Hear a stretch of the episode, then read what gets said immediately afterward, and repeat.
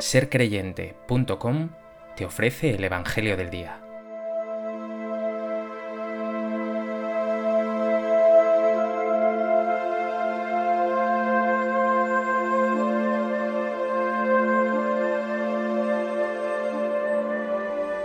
Del Evangelio de Mateo.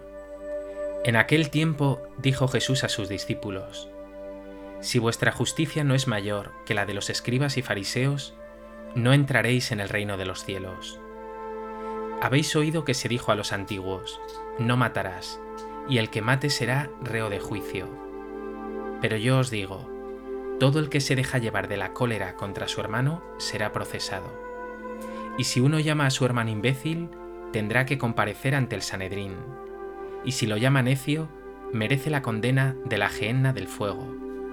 Por tanto, si cuando vas a presentar tu ofrenda sobre el altar, te acuerdas allí mismo de que tu hermano tiene quejas contra ti, deja allí tu ofrenda ante el altar y vete primero a reconciliarte con tu hermano, y entonces vuelve a presentar tu ofrenda.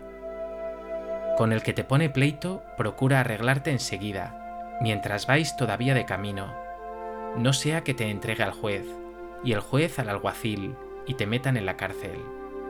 En verdad te digo que no saldrás de allí hasta que hayas pagado el último céntimo.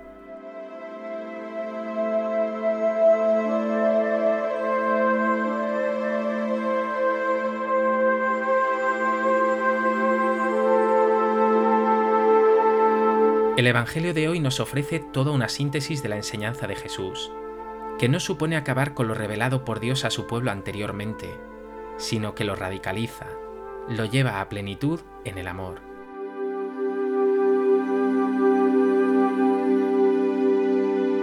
A propósito de este texto del Evangelio de Mateo, me gustaría compartir contigo tres reflexiones. En primer lugar, el Evangelio de hoy nos ofrece unas palabras de Jesús que no son fáciles de entender a la primera, pero que son, sin embargo, vitales. Si vuestra justicia no es mayor que la de los escribas y fariseos, no entraréis en el reino de los cielos. Los escribas y fariseos eran cumplidores, observadores de la ley, y habían hecho de la ley dada por Dios toda una serie de preceptos, unos preceptos que cumplían rigurosamente y que les hacían creerse mejores que los demás y juzgarles como pobres pecadores. Por eso Jesús dice, si vuestra justicia no es mayor que la de ellos, no entraréis en el reino. Con ello está diciendo, la plenitud de la ley no es el cumplimiento de unos preceptos, la plenitud de la ley es el amor, un amor que nunca es suficiente, que ha de ser gratuito e incondicional, que llega hasta el extremo y que no entra en la lógica del cálculo, del cumplimiento, sino de la entrega, del darlo todo. Esta gratuidad, esta abundancia de amor, es la justicia mayor de la que habla Jesús. ¿Vives tú como los escribas y fariseos en una lógica del cumplimiento y del cálculo? O amas a fondo perdido sin esperar nada a cambio, generosamente.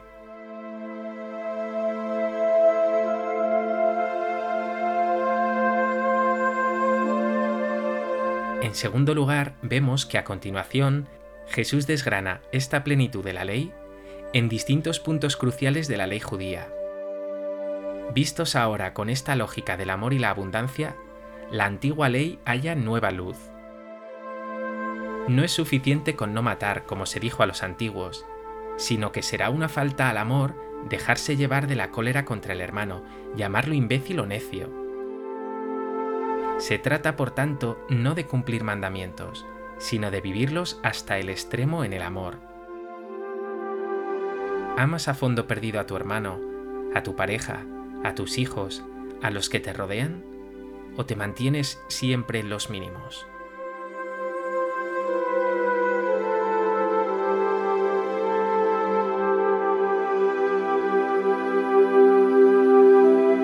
En tercer lugar, merece especial atención la última parte del texto de hoy.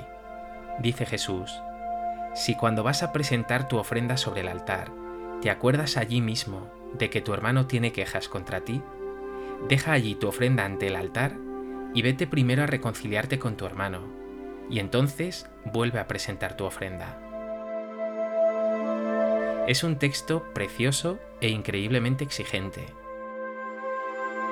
Dios no quiere un culto vacío, ofrendas externas. Quiere ofrendas verdaderas. Y la ofrenda verdadera es que vivas reconciliado con tu hermano, que vivas amando y perdonando.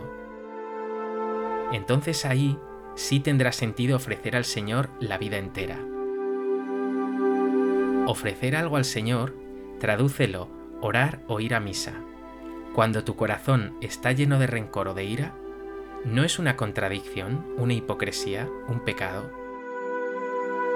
Lo dice de una manera bellísima el Salmo 50. Los sacrificios no te satisfacen. Si te ofreciera un holocausto no lo querrías.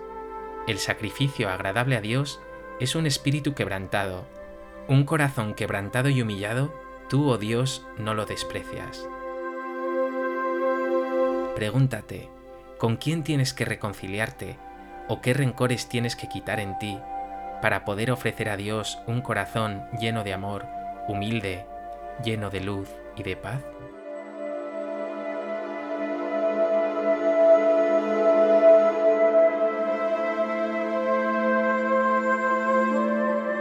Pues que este Evangelio te lleva a vivir una fe cristiana más radical, lejos de todo cumplimiento, envuelto en un amor que siempre te pedirá más, más radicalidad, más entrega, más generosidad. Señor Jesús, muchas veces sigo enredado en el cumplimiento y me conformo con el mínimo. Haz que viva el amor hasta las últimas consecuencias y que destierre de mí toda clase de rencor y de odio. Que viva reconciliado contigo, con mis hermanos, incluso conmigo mismo. Enséñame, Señor, a amar como tú.